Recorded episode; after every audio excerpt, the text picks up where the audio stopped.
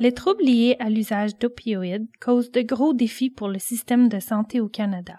Il y a une augmentation de l'usage d'opioïdes pharmaceutiques à des fins non médicales et il y a aussi une gamme grandissante d'opioïdes hautement puissants comme le fentanyl fabriqué de manière illicite. Comme résultat, nous voyons une hausse sans précédent de décès par surdose d'opioïdes. Mon nom est Émilie Lacharité et je suis rédactrice contenu numérique pour le journal de l'Association médicale canadienne.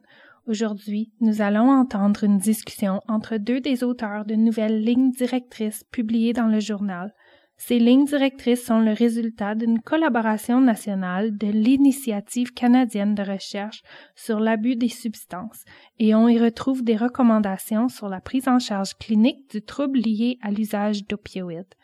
Dr Julie Bruno est médecin-chercheur au CHUM en médecine des toxicomanies et Dr Marie-Ève Goyer est médecin de famille. Les deux sont professeurs au département de médecine familiale de l'Université de Montréal.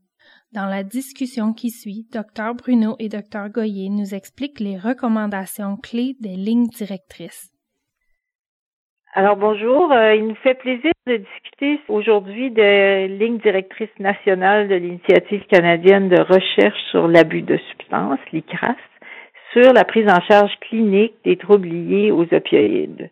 Mon nom est Julie Bruno, je suis médecin-chercheur au Centre hospitalier de l'Université de Montréal en médecine des toxicomanies et je suis aussi professeur au département de médecine familiale.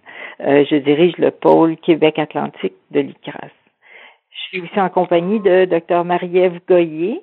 Et Marie-Ève, je te passe la parole pour que tu te présentes. Oui, bonjour. Donc, euh, je suis Marie-Ève Goyer. Je suis aussi un médecin de famille avec une grande majorité de ma pratique auprès des populations vulnérables souffrant de troubles de dépendance.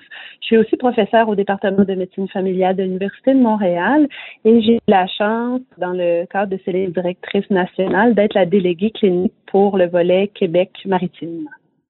Alors, ben allons-y. Euh, Julie, euh, commençons. Donc, est-ce que tu veux nous expliquer un peu la situation présente au Canada, euh, au Canada, mais aussi au volet, dans le volet québécois, et qu'est-ce qui a justement la situation épidémiologique qui a fait en sorte qu'on a eu besoin de lignes directrices nationales comme celle-là? En fait, le problème des troubles liés aux opioïdes, ça date de bien longtemps, mais c'est sûr que il y a actuellement une un éclairage très dramatique euh, étant donné le nombre de décès qu'il y a eu euh, au Canada récemment. En 2016, il y a eu 2816 Canadiens et Canadiennes qui sont décédés suite à une, une surdose d'opioïdes. C'est, il faut réaliser que c'est plus de décès que les décès qui sont occasionnés par les accidents de voiture et les homicides combinés. Et donc, c'est, une crise euh, extrêmement importante qu'on n'avait pas nécessairement vu venir. Euh, en plus des décès, il y a les conséquences euh, qui se mesurent à toutes sortes d'autres niveaux. Par exemple, euh, il y a une augmentation des hospitalisations qui sont reliées aux intoxications aux opioïdes. Vous savez qu'il y a 13 hospitalisations par jour au Canada qui sont liées aux intoxications. Euh, la consommation et les troubles liés aux opioïdes, par, ailleurs, varient beaucoup selon les régions. Par exemple, on, entend euh, énormément les désastres autour du fentanyl, euh, qui est surtout en cause dans les décès dans les provinces de l'Ouest, en particulier la Colombie-Britannique et l'Alberta. C'est pas nécessairement aussi clairement associé aux méfaits et aux décès dans l'Est. Euh, Marie-Ève, toi qui travailles dans les services euh, de proximité puis les services communautaires, c'est aussi ce que tu vois, je crois, et ce que tu entends sur le terrain. Oui, tout à fait. On a vraiment une double problématique, en fait, partout au Canada et au Québec aussi. Euh, la première, c'est ce que tu as dit. Donc, les opioïdes qui étaient vendus dans la rue sont maintenant contaminés avec le fentanyl, mais aussi ses analogues comme le carfentanyl et toute cette famille-là. Donc, on se retrouve avec des usagers d'héroïne ou euh, d'opioïdes médicamenteux qui consommer de l'héroïne ou euh, l'hydromorphone, pour dire quelque chose, et qui finalement, sans savoir consomment du fentanyl et font des surdoses. La problématique qu'on voit sur le terrain aussi, c'est que euh, le fentanyl et ses analogues commencent à contaminer d'autres drogues qui sont pas du tout des, des opioïdes. Donc, on a des cas rapportés où il y a des utilisateurs, par exemple, récréationnels de cocaïne qui font des surdoses aux opioïdes parce que la cocaïne était contaminée. On a aussi dans nos cliniques une nouvelle problématique qui est la problématique la, la surprescription des opioïdes médicamenteux, donc pas des opioïdes qui ont été euh, retrouvés dans la rue, mais vraiment prescrits dans un bureau médical, et des gens qui viennent souvent de la douleur chronique, des gens plus âgés avec de nombreuses comorbidités, qui développent tranquillement euh, un trouble lié à l'usage des opioïdes secondaire à un mésusage de leur prescription. Donc, ça change beaucoup notre réalité dans les cliniques. On n'a plus juste des gens qui consomment dans la rue, mais on a aussi des gens qui surconsomment ou font un mésusage de leur prescription. Donc, euh, ça, c'est notre réalité. Mais pour revenir à toi, en fait, Julie, euh, peux-tu nous dire un peu pourquoi, justement, il y avait un besoin de ces lignes directrices-là à ce moment-là? Et quels sont l'objectif, en fait, de ces lignes directrices nationales? Oui, ça fait un certain temps qu'on qu'on avait vu, euh, je pense, l'ensemble des cliniciens et des chercheurs dans le domaine, une nécessité d'augmenter l'accès à des services euh, basés sur des données probantes, donc avec la meilleure qualité euh, au niveau de la connaissance scientifique sur pour les traitements liés aux opioïdes. Euh, c'est sûr que quand on a élaboré ces lignes directrices, euh, d'abord, ils sont faits à partir d'une analyse rigoureuse des données récentes. Là, on, se base sur les données de la littérature. Puis, ce qu'on voulait produire, c'est un outil qui est à la fois éducatif et utile sur des recommandations ou des lignes directrices sur la pratique en milieu clinique du traitement des troubles liés aux opioïdes pour les professionnels canadiens dans le domaine de la santé. Ça s'adresse autant aux médecins de famille, aux médecins qui travaillent dans des dans des services de dépendance, à des infirmières, aux pharmaciens, et ça se veut quelque chose qui va susciter aussi les collaborations pour la planification des politiques et des programmes qui soient fédéraux, provinciaux et territoriaux. On sait que au Canada, les pratiques médicales doivent être de doivent être d'excellente qualité pour tous, mais que effectivement les juridictions provinciales organisent les soins de santé. Alors dans ce sens-là, euh, on souhaite que les lignes directrices puissent être un catalyseur pour euh, implanter des services adaptés qui vont être basés encore une fois sur des données probantes et donc les meilleures pratiques et pour réduire les conséquences néfastes euh, du manque d'accès à des soins pour ces populations-là. Euh, donc, en pratique, on souhaite qu'il soit euh, que ça serve sur le terrain, puis que ça améliore les soins. Euh, Marie-Ève, comment tu vois ça, toi, dans les justement sur le terrain, comment ça peut être utile ces, ces lignes directrices-là? Ben oui, je pense qu'on va en reparler plus tard, mais c'est vrai de dire que ces lignes directrices-là donnent vraiment des grandes orientations, soit cliniques, mais même dans comment on va devoir organiser ou réorganiser les soins pour permettre plus d'accès. Après ça, ce que moi, ce que je vois, c'est que ces lignes directrices-là vont nous permettre localement au niveau provincial, ou là où on va, on a la compétence pour décliner ça à un niveau beaucoup plus concret, clinique, ça va nous donner des, des grandes balises pour justement aller soutenir, par exemple, le développement de lignes directrices provinciale, hein, puisque chaque province a ses orientations euh, localement. Ça va nous permettre aussi d'aider les cliniciens et vraiment de, de, leur faire des recommandations claires. C'est quoi la première ligne de traitement? Qu'est-ce qui est evidence-based? Qu'est-ce qui ne l'est pas? Et de, de, vraiment soutenir les changements de pratique là, et, euh, et, que ces changements-là, ben, la, revue de littérature est là, les données sont à l'appui. Ça nous permet, comme communauté de pratique, par exemple euh, au Québec, de, euh, de, pouvoir en discuter et de voir ensuite, ben, concrètement, qu'est-ce qu'il nous reste à faire pour pouvoir appliquer ces recommandations-là. Par contre, Julie, ça, ça, serait intéressant, je pense que tu nous expliques un peu les méthodes là, que vous avez suivies justement pour en arriver à ces recommandations-là des lignes directrices. Oui, en fait, euh, les lignes directrices, ça, ça ne se pond pas euh, sur le bord d'un bureau, évidemment. Euh, ce que ce que nous avons entrepris, c'est d'abord, on a fait une revue de littérature rigoureuse.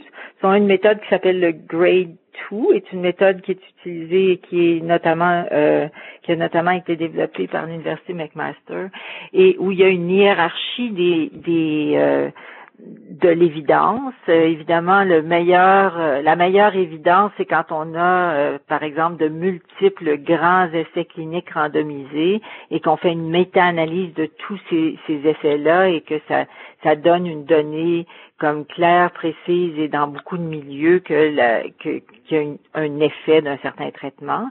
Euh, par la suite, il y a évidemment les grands essais randomisés qui ont préséance sur les études d'observation, par exemple, ou les cas cliniques qui sont finalement euh, plus de dire, écoutez, il se passe peut-être quelque chose, on devrait regarder ce qui se passe. Donc, à partir de cette revue, on a élaboré une première ébauche euh, des recommandations, on étant euh, l'initiative euh, canadienne et les principaux investigateurs surtout. Puis là, on a ce qu'on a fait, c'est on a formé des comités euh, à travers le Canada, avec, comme toi, Marie-Ève, tu le sais, des, des médecins cliniciens responsables justement de, de diriger ces comités-là. Donc, il y avait quatre médecins, cinq médecins responsables et 43 experts au pays. Et là, ce qu'on a fait, c'est qu'on a soumis cette première ébauche, cette première version des recommandations. Ils ont été revisés à deux reprises entre euh, le mois de décembre euh, de 2016 et le mois de mai 2017. Euh, et à chacune des étapes, nos équipes ont travaillé pour justement raffiner la revue de littérature, aller chercher les nouvelles, les papiers les plus récents et euh, ajuster selon les recommandations des experts. Par la suite, euh, on a soumis euh, les recommandations qui ont été donc euh, validées par les par nos experts nationaux à des à deux experts internationaux et à aussi à des groupes de personnes affectées, notamment des groupes d'usagers puis des groupes de proches qui ont aussi lu et donné des commentaires sur les recommandations et sur la façon de les amener. Euh, je veux aussi souligner qu'on a qu'on a utilisé deux cadres reconnus au niveau international pour gérer les conflits potentiels.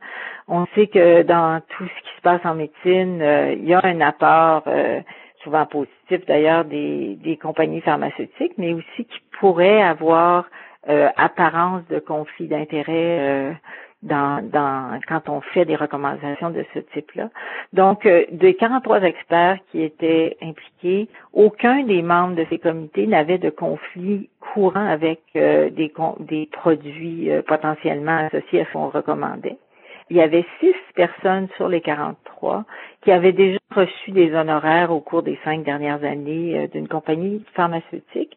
Et euh, ce qu'on a euh, appliqué, c'est la règle que ces personnes-là n'ont pas participé à l'approbation finale des recommandations. Donc, on est confiant que nos recommandations ont été faites en toute bonne foi par des experts qui, qui n'avaient pas qui n'avaient pas de conflit apparent, mais qui n'avaient surtout qui n'avait pas non plus de conflit euh, actuel. Euh, je pense quand même qu'il est temps de parler des recommandations. Marie-Ève, qu'est-ce que tu en penses? Alors, euh, je pense que tu pourrais commencer. oui. Quelles sont les importantes recommandations en se rappelant que les lignes directrices sont disponibles dans l'édition du CMAG? Oui, tout à fait. Donc, c'est vraiment le cœur de, de ce qui nous intéresse. Je pense que la première chose à retenir des recommandations, c'est de dire qu'à partir du moment où on, a un diagnostic clair de troubles liés à l'usage des opioïdes fait avec le DSM-5, la première recommandation, c'est de dire le traitement de choix, c'est un traitement avec un agoniste opioïde. Donc, les agonistes opioïdes qu'on connaît le mieux à l'heure actuelle, c'est la buprenorphine, naloxone et la méthadone. Et ce que les lignes directrices vont nous dire, c'est comme premier choix, on positionne la buprénorphine naloxone. Pourquoi? Parce que cette molécule-là, euh, dans la, revue extensive de littérature qui a été faite, démontre un profil d'innocuité supérieure, moins d'effets secondaires, mais aussi une possibilité d'avoir des doses à emporter de façon beaucoup plus sécuritaire pour l'usager. Après ça, la méthadone est une deuxième ligne, mais évidemment, on considère qu'il y a plusieurs situations ou des considérations spéciales qui pourraient faire qu'un clinicien déciderait quand même d'initier un premier traitement avec la méthadone. Une nouveauté aussi, c'est qu'on inclut la morphine à longue action, souvent connue sous le nom commercial de Cadian, comme une troisième ligne. Donc, s'il y a eu échec ou intolérance à la buprénorphine, naloxone et la méthadone, on ouvre la porte pour des cliniciens qui ont été formés et qui détiennent une exemption à la loi pour prescrire la méthadone à utiliser la morphine longue action comme une troisième ligne de traitement. Donc, ça, c'est le volet plus recommandation thérapeutique. Ce que ça veut dire aussi concrètement pour nous, les cliniciens en pratique, c'est qu'on on essaie de mettre notre patient sur une molécule agoniste avec une vision long terme et de voir le traitement comme un continuum de soins en sachant que souvent on doit avoir un continuum peut-être un peu plus intensif au début pour un patient qui va pas bien et qu'après ça on peut aussi bouger à travers les diverses options selon, selon le désir du patient selon son état clinique. L'autre chose, je pense, qui est très, très importante de dire, c'est que le sevrage complet des opioïdes sans qu'on amène un patient vers une prise en, charge long terme, vers un traitement et un suivi à long terme de sa dépendance est à proscrire. Et ça, ce que ça veut dire, c'est que tout le volet détox rapide, on sève les opioïdes et on, on ne transfère pas le patient vers des services de suivi long terme est à ne pas faire, puisque la littérature nous, nous démontre que ces gens-là sont, sont à risque beaucoup de rechute et donc de surdose dans un contexte de baisse de tolérance, mais aussi de comportements à risque comme du partage de seringues qui pourrait induire la transmission du VIH et de l'hépatite C. Ensuite de ça, tout au long du continuum de soins, le guideline rappelle l'importance de fournir euh, des stratégies de réduction des méfaits peu importe où en est rendu le patient et selon ses besoins. On fait entre autres référence à euh, penser à fournir l'analoxone à emporter au patient, à faire de la distribution de matériel stérile d'injection, à référer vers des services d'injection supervisés, donc etc., etc., pour plein de mesures en réduction des méfaits qui doivent accompagner le patient là, à, à ces diverses étapes de suivi.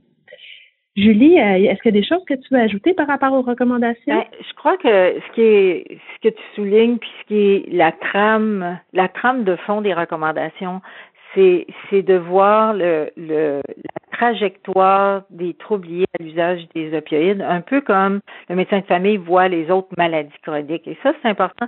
Nous, on a positionné le guideline comme le, les recommandations comme quelque chose qui est euh, qui est en interaction. Souvent, euh, les autres euh, lignes directrices qui ont été publiées dans les dernières années ont, par exemple, donné les effets secondaires, les effets de la méthadone, les effets de la buprenorphine, les effets du sevrage, mais il n'y a pas eu un, espèce de, il n'y a pas eu une vision de dire comment on met ça en contexte pour la personne médecin de famille qui voudrait traiter une personne avec des troubles de l'usage, euh, puisse s'enligner pour le faire. Et nous, c'est ce qu'on a tenté de le faire, donc c'est comme un outil éducatif. Puis tu soulignes euh, l'idée du continuum et l'idée d'un continuum de dire c'est une prise en charge à long terme euh, chez les personnes puis qui varie d'intensité. Euh, c'est-à-dire qu'on quelqu'un qui a finalement un trouble modéré, que ça fait pas très longtemps, peut, pourrait commencer sur la buprenorphine et être très confortable et éventuellement voudrait peut-être se sevrer. Dans les recommandations, il y a toute cette notion de dire oui, on peut se sevrer, mais on peut pas se sevrer en une semaine ou deux semaines.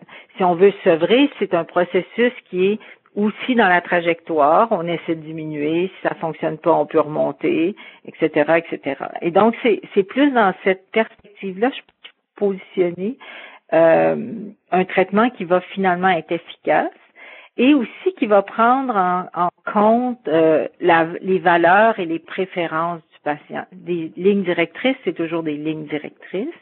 Après, il y a le partenariat euh, équipe soignante, médecin, infirmière et personnes affectées qui va regarder. Il y a des, il y a des personnes qui, pour toutes sortes de raisons, se trouvent pas confortables, par exemple, avec la buprenorphine, puis à qui on pourrait offrir euh, davantage la méthadone assez rapidement. Et donc, c'est, c'est toutes ces, ces notions-là qui sont intégrées dans les recommandations et dans le texte euh, qui, qui accompagne les recommandations. Est-ce que tu dirais, Julie, qu'il y a des limitations aux lignes directrices? Bien sûr. D'abord, les limitations, c'est toujours, et comme chercheur, c'est toujours la frustration, je crois. C'est les limitations sont toujours aussi la limitation des données probantes. Euh, il y a euh, un certain nombre de choses, par exemple, qui sont claires, ce que, qui sont dans les recommandations et qui sont des recommandations fortes avec un degré de, de confiance dans les données qui sont qui est importante, mais il y a aussi des, des, des choses qui sont un peu plus vagues et, et, pour lesquelles il y a peu de littérature. Par exemple, euh, ces recommandations-là sont surtout basées à partir d'études qui ont été faites chez des hommes et des femmes adultes, euh, pas nécessairement chez les personnes plus jeunes et les personnes plus âgées, quoi qu'on pense que dans l'ensemble, elles, elles s'appliquent bien. Euh, il y a aussi le fait que euh, elles sont faites pour avoir une, une, une vision globale de, de services intégrés, mais elles n'ont pas été dans le détail de lignes directrices provinciales où il y a, il y a plus, euh, si vous voulez, des algorithmes de, de doses, par exemple, ou de façon de procéder, etc. Et, et ça, c'est, je pense que tu pourrais en parler, Marie-Ève, de, de, de dire qu'est-ce que ça veut dire dans pratique. Ça veut dire que ces lignes directrices-là devront probablement être complétées ailleurs. Oui, tout à fait. Je pense pas que c'est une limitation des lignes directrices nationales plus qu'un positionnement qui est beaucoup plus macro, de grandes orientations. Mais c'est vrai que ce que ça va appeler, que euh, ces recommandations-là soient déclinées localement dans chacune des provinces en, guide de pratique très concret. Donc, dans les lignes directrices nationales, on ne parle pas de comment faire une induction, de dosage, de combien de doses à emporter vous devriez donner ou pas. Donc, ça, ça va nous appartenir localement de euh, faire ce travail-là. Euh, L'autre chose qui n'est pas inclus euh, dans les lignes directrices nationales, c'est des modalités peut-être un petit peu plus complexes. Je pense par exemple euh, au traitement de la dépendance aux opioïdes via des molécules injectables comme la diacétylmorphine ou l'hydromorphone.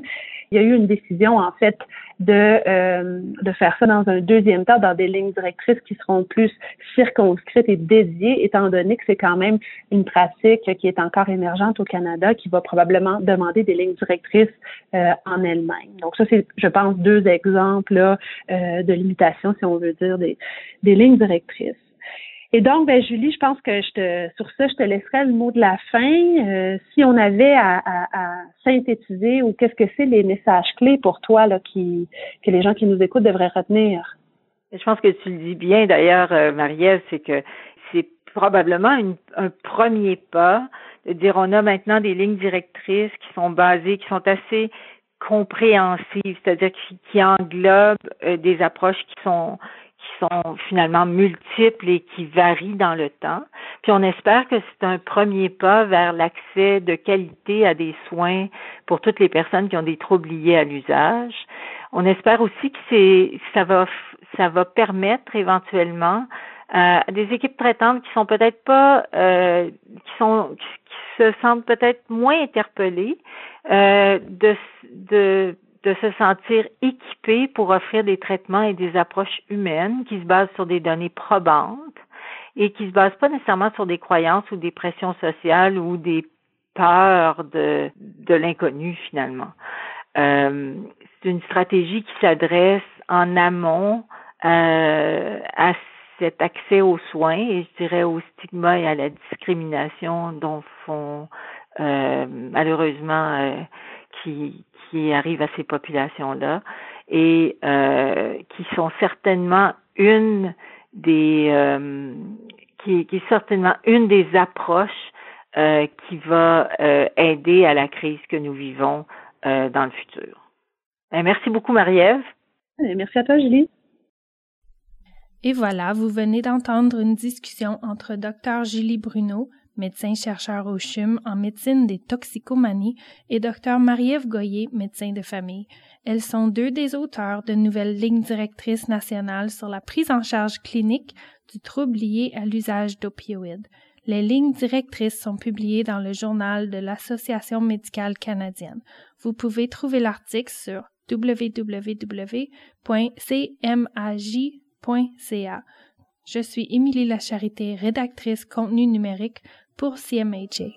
Merci d'avoir été à l'écoute.